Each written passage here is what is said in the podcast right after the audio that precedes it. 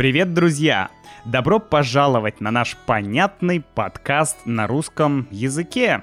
Как обычно, с вами Макс, и сегодня хотелось бы вам рассказать о нашей с Юлей поездке в Архангельск. Архангельск и Вологду. Архангельск и Вологда — это два города на севере России, на русском севере. О русском севере мы говорили в прошлом подкасте номер 200. В этом подкасте я поговорю э, чуть подробнее об этих городах, Архангельск и Вологда, ну и чуть-чуть также мы коснемся темы севера. Почему север такой крутой? Вы об этом обязательно узнаете. Вначале, как обычно, я бы хотел предложить всем тем, кто еще не стал участником нашей membership программы, стать участником нашей membership программы, потому что вы будете, кроме транскрипции для подкастов, получать еще транскрипции для видео, а также дополнительные материалы к каждому подкасту. К каждому подкасту, друзья. Например, Э, аудио, где я объясняю новую лексику. Или аудио, где мы тренируем говорение, где вы учитесь говорить, где вы практикуете говорение, отвечаете на мои вопросы. Присоединяйтесь к membership программе. Только сегодня. Итак, чем интересен русский север? Главным образом русский север интересен тем, что русский север законсервировал язык, культуру и архитектуру России, которая была сотни лет назад. Я в прошлом подкасте уже рассказывал, да, как из некоторого центра да, под центром сейчас я подразумеваю э, город Новгород и все, что рядом с ним. Тогда это был центр. Из этого центра началась колонизация. Новгородцы колонизировали э, территорию. Они пошли на север, они пошли на восток, они пошли и на юг э, в какой-то мере. Но нам интересен именно север, потому что север — это была богатая территория, где было много пушных зверей, где были финно-угорские племена, и с ними можно было торговать, очень выгодно торговать, как вы понимаете. И получается, что на этом русском севере сохранилось то, что в центральной части России — потерялась. Опять же, важный тезис. Периферия сохраняет культуру центра, когда сам центр эту культуру утрачивает. Какие именно культурные аспекты утратились? Что мы можем посмотреть на севере, чего нет или практически нет уже в центральной части России. Ну, многие специалисты, там, этнографы, э, лингвисты и другие разные ученые э, совершали экспедиции на север. Зачем они туда ездили и ездят? Зачем? Ученые ездят на север. Ну, конечно, не только на север, они ездят и на юг, но конкретно на севере, что они ищут, э, что они пытаются посмотреть, узнать, записать. Э, поговорим с вами сегодня о двух вещах. Э, первое, о чем бы мне хотелось сказать, это то, что на севере сохранились ну, сейчас уже в меньшей степени, но еще сто лет назад многие ученые ездили на север, чтобы найти там русских сказителей. Сказители. Кто такие сказители? Ну, можно понять по слову «сказ» сказитель, то есть тот, кто что-то сказывает, сказывает или говорит. Да? Мы сейчас не употребляем слово сказывать, мы э, употребляем слово говорить. Да, я сказал, она сказала, э, но мы не говорим она сказывала мне. Мы говорим она говорила мне. Но слово сказывать есть в значении говорить. И сказители — это те, кто исполняли былины.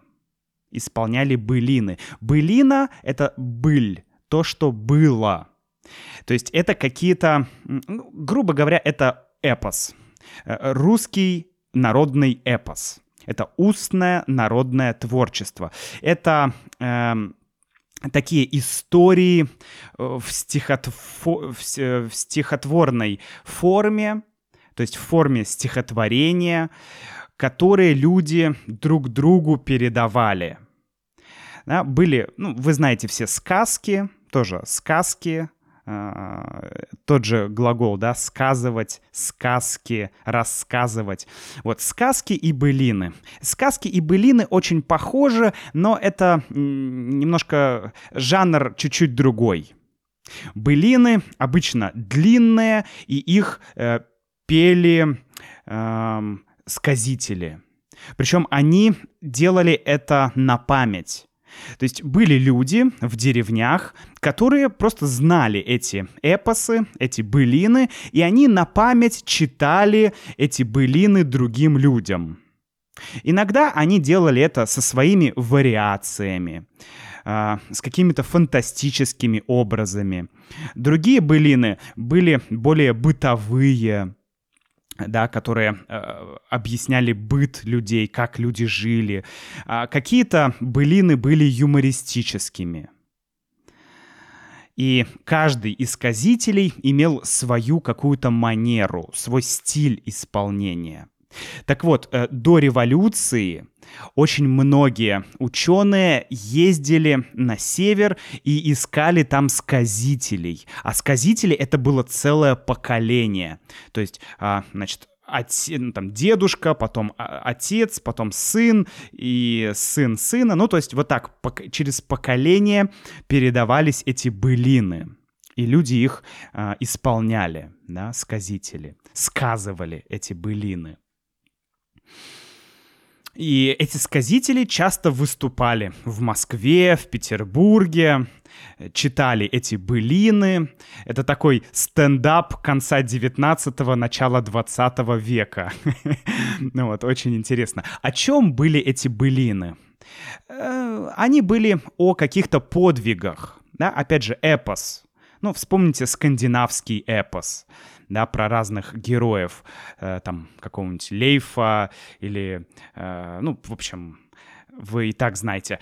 Русские, э, пример русских э, героев былинных — это Илья Муромец, это э, Алеша Попович, да, это вот эти богатыри, богатыри. То есть люди, которые являются такими рыцарями, такими э, могучими воинами, которые защищают страну от каких-то э, напастей, от каких-то врагов. Вот об этом былины, да. Давайте с вами сделаем вот что. Давайте сейчас сядем в машину времени и перенесемся в конец 19 века. Давайте переместимся в 1894 год, где Иван Трофимович Рябинин записывает былины на студии в Москве. Эй, док! Док! Загрузи в машину плутоний. Да, плутоний. Он нам нужен, чтобы вернуться назад. Назад, сюда, назад, в будущее.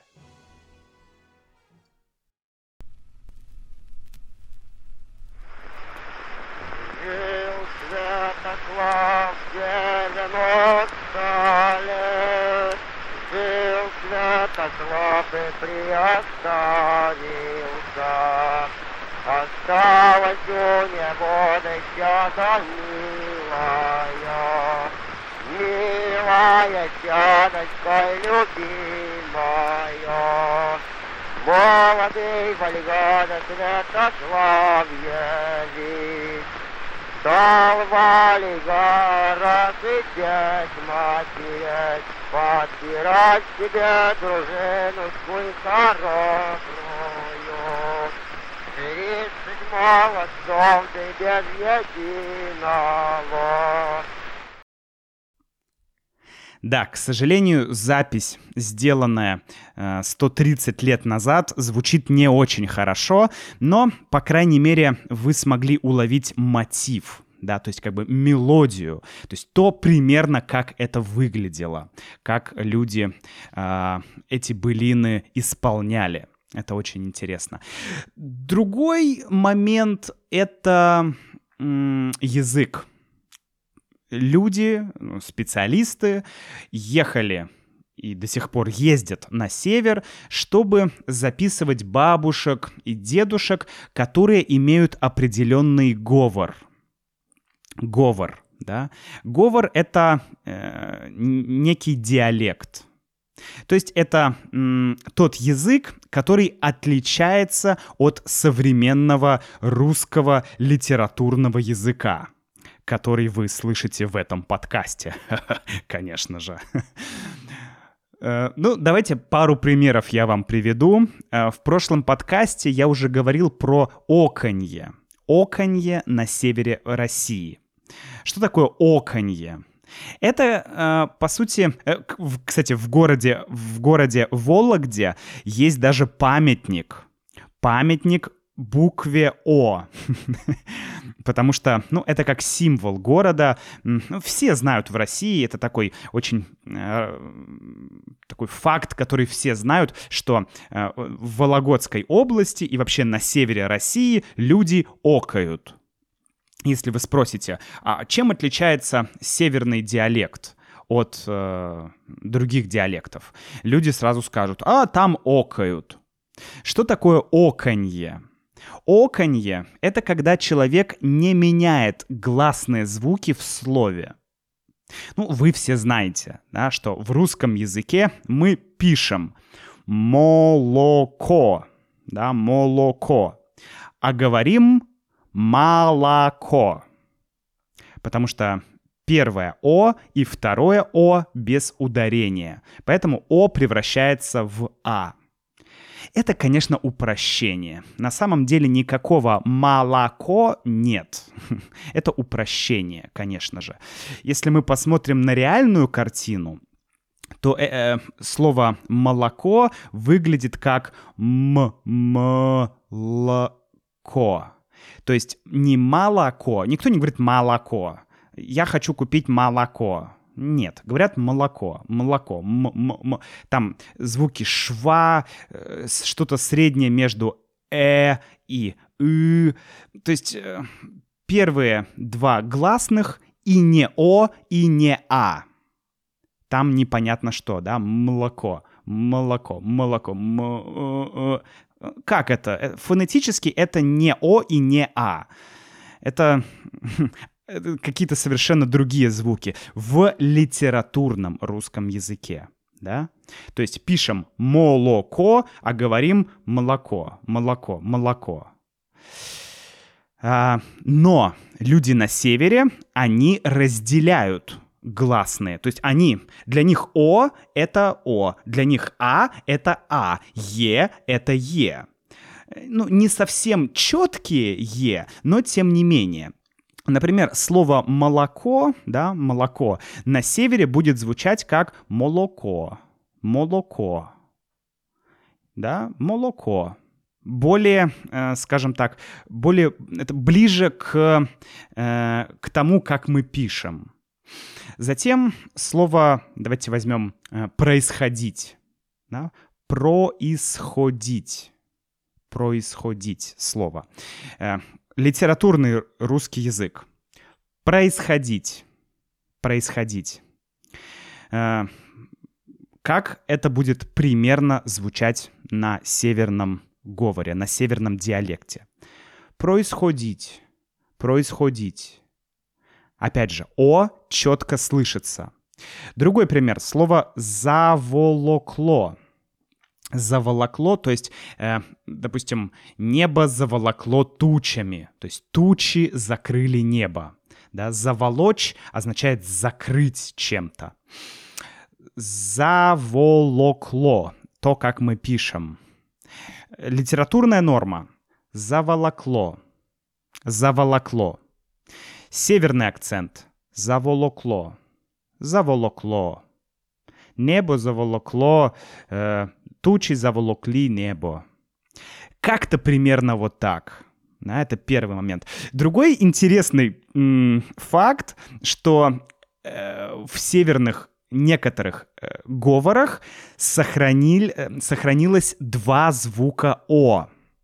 Вы знаете, сейчас в русском языке есть просто звук «о», да, молоко, окей, «о». Но раньше в древнерусском языке было два звука «о». Э, даже было, были э, две буквы, чтобы обозначать звук «о». Например, слово «кот» звучало бы на северном диалекте, на некоторых э, диалектах звучало бы как «кот», «кот». Слово «лодка» звучало бы как «лодка», «лодка». А слово «лоб» звучало бы как «лоуб», «лоуб». Да, лоб — то, что у меня на голове, да, вот эта часть. Лоуб. Кот и лоуб. То есть мы видим два звука О. О и Оу. О, Оу. Кот, лоуб. Прикольно, да?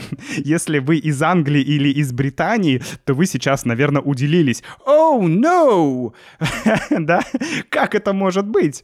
Мы знаем, что в английском, э, в британском английском э, есть вот этот звук O, да? No, I don't. А, но оказывается, в, древне, в, древнем, в древнерусском языке тоже были O и О. Это интересно. И, конечно, чем дальше мы идем в историю, тем больше мы понимаем, что и английский, и русский, и другие европейские языки, они похожи, да, чем э, дальше в историю мы будем уходить, тем больше схожих моментов мы будем видеть, потому что это все одна индоевропейская ветвь языков, и когда-то это был, ну, какой-то один язык очень давно. Окей, а, про это мы поговорили, давайте немного поговорим про Архангельск. Что это за город и откуда он появился? На самом деле мы снова будем вспоминать англичан, потому что, ну, можно сказать, что благодаря англичанам появился город Архангельск. Воу-воу-воу-воу-воу! Как так? где Англия и где Архангельск? Да, это э, вообще далеко. Как получилось, что англичане, что благодаря англичанам появился Архангельск?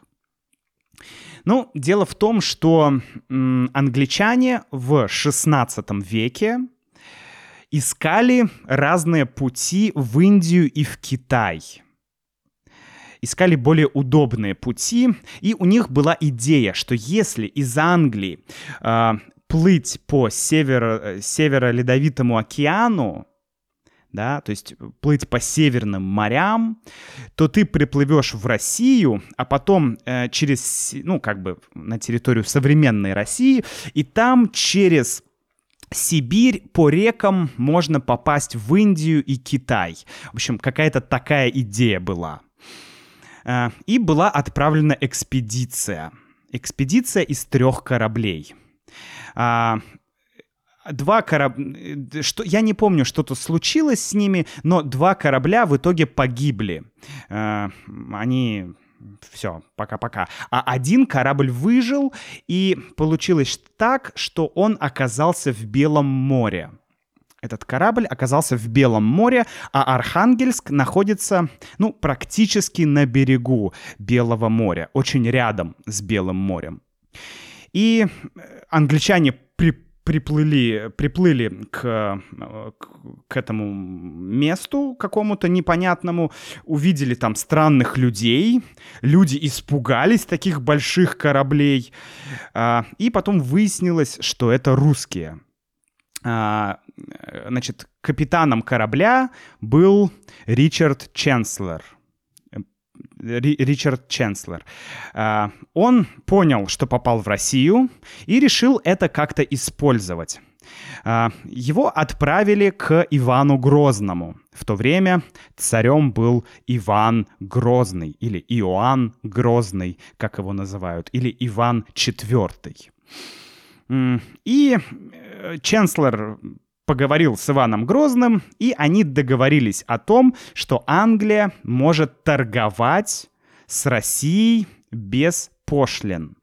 То есть Англия не платит каких-то, э, там, не знаю, налогов, да. То есть выгодные условия для торговли. Началась торговля между Россией и Англией. И потом между Россией и Голландией, и Францией, и другими странами, и Данией началась торговля.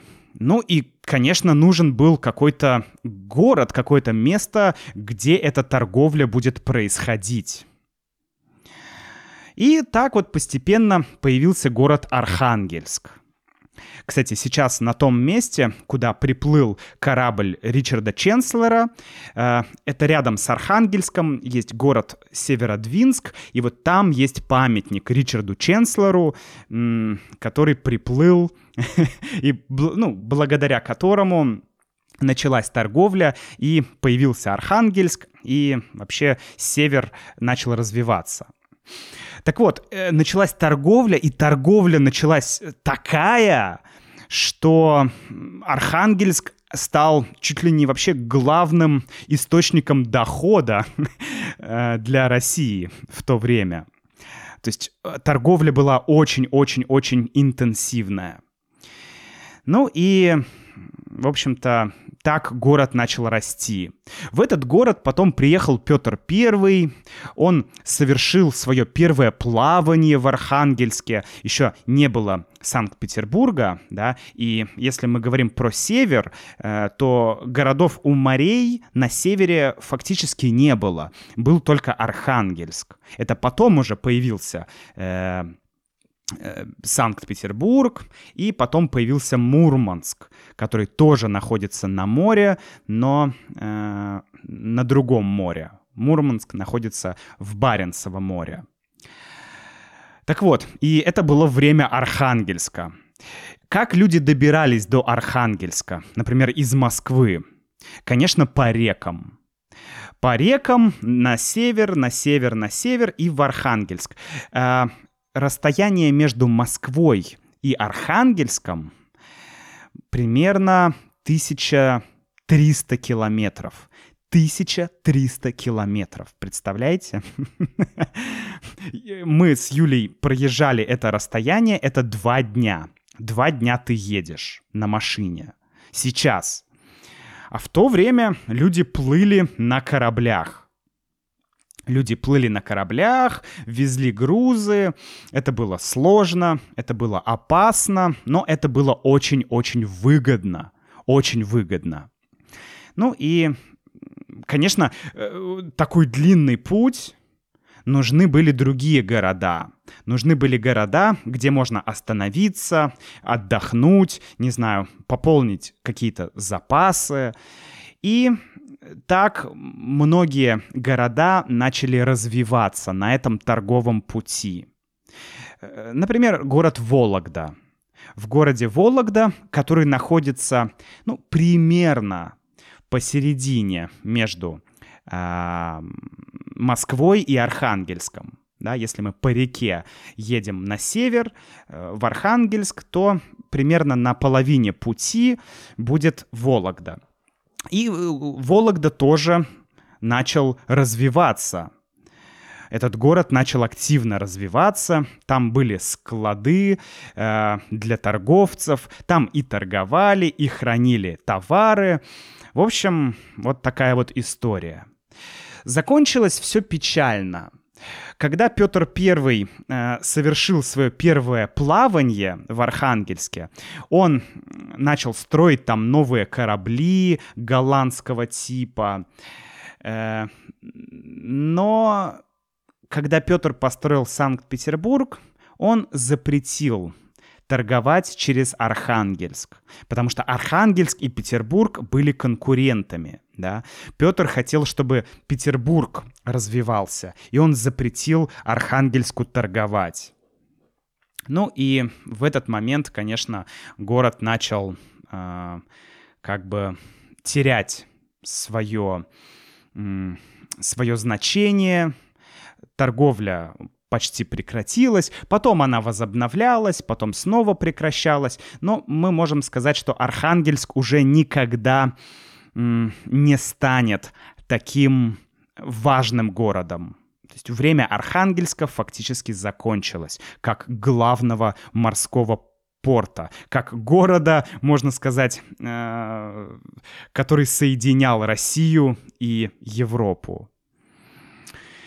Вот так вот. Э, а финальная, финальный удар был нанесен э, Архангельску, когда был построен город Мурманск. Дело в том, что Мурманск находится на севере, рядом с Норвегией, э, там, где Баренцево море, Северный Ледовитый океан.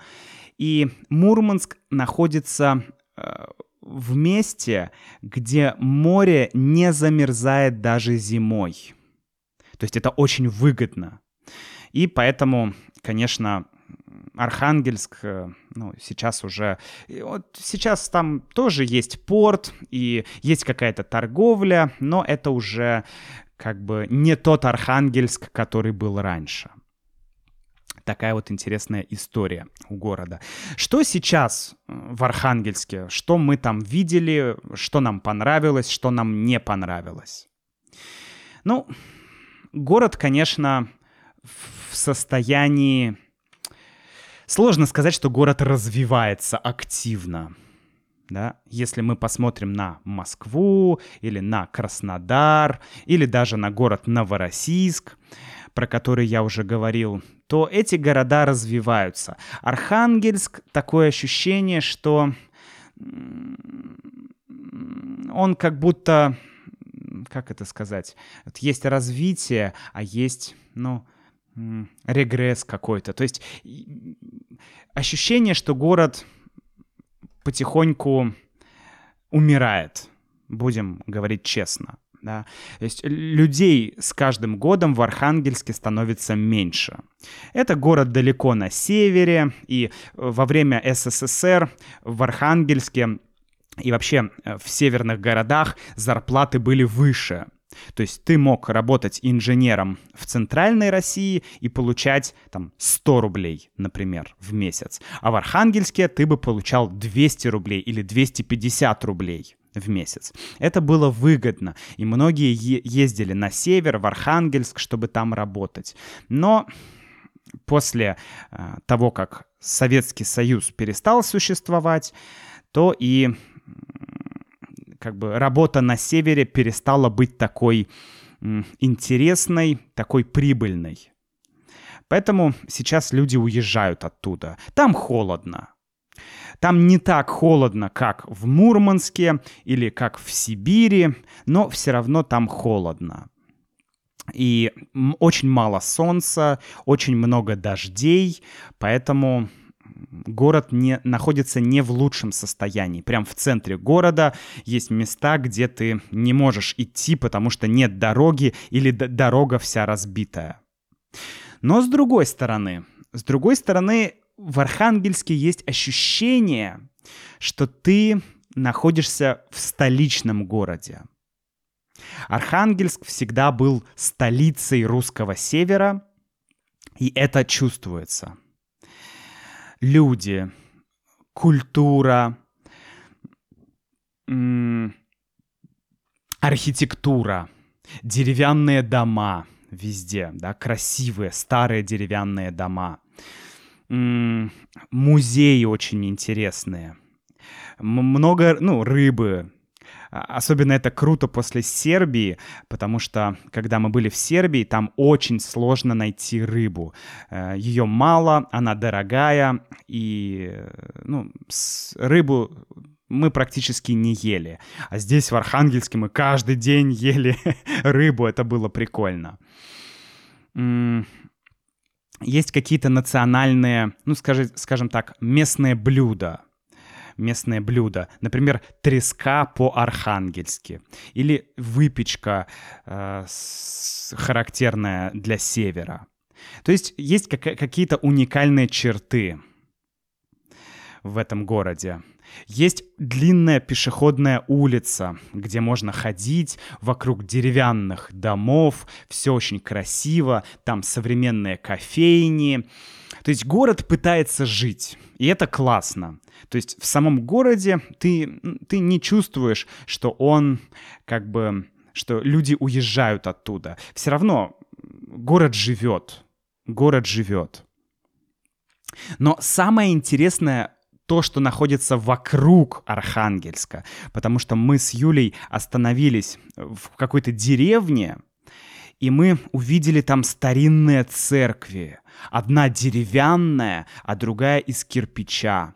Они такие уже заброшенные, разрушенные, но они так фантастически выглядят.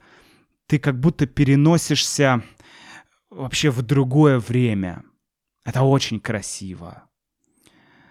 Мы встретили там бабушку, мы спросили у нее, а когда была построена эта церковь. Она нам рассказала про церковь, немножко э, там про людей, которые тут живут. Было очень-очень интересно.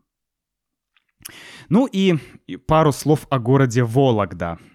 Город Вологда находится ближе к Москве.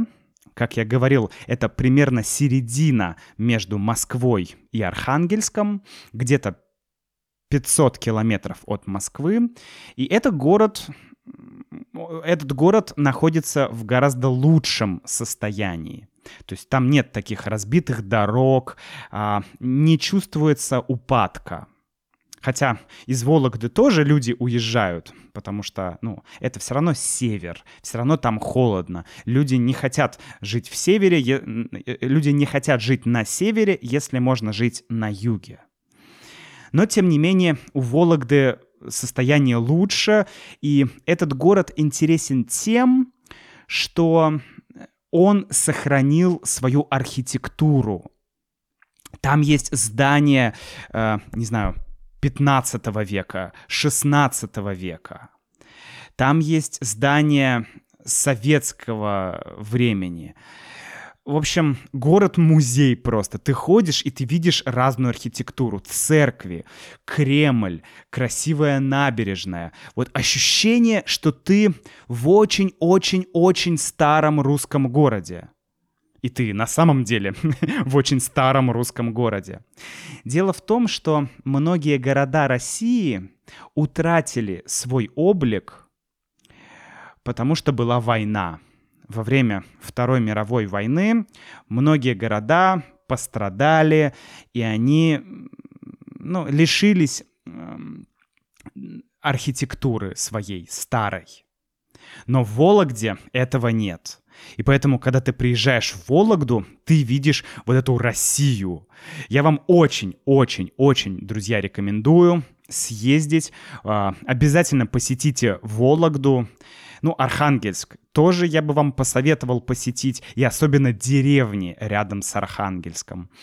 Но Вологда это просто вот, как говорится, must have, да, обязательно стоит посетить Вологду. Безумно, безумно такой, как сказать, город, сохранивший историю, какую-то культуру, архитектуру, все это там есть. Очень рекомендую вам, друзья. Ну и на этом наш подкаст сегодняшний заканчивается. Э, присоединяйтесь к membership программе. Это хороший способ поддержать этот подкаст. Ну и, конечно, оставляйте ваш рейтинг на Google Podcasts, Apple Podcasts и на Spotify и на других платформах. До встречи в следующем эпизоде. Пока.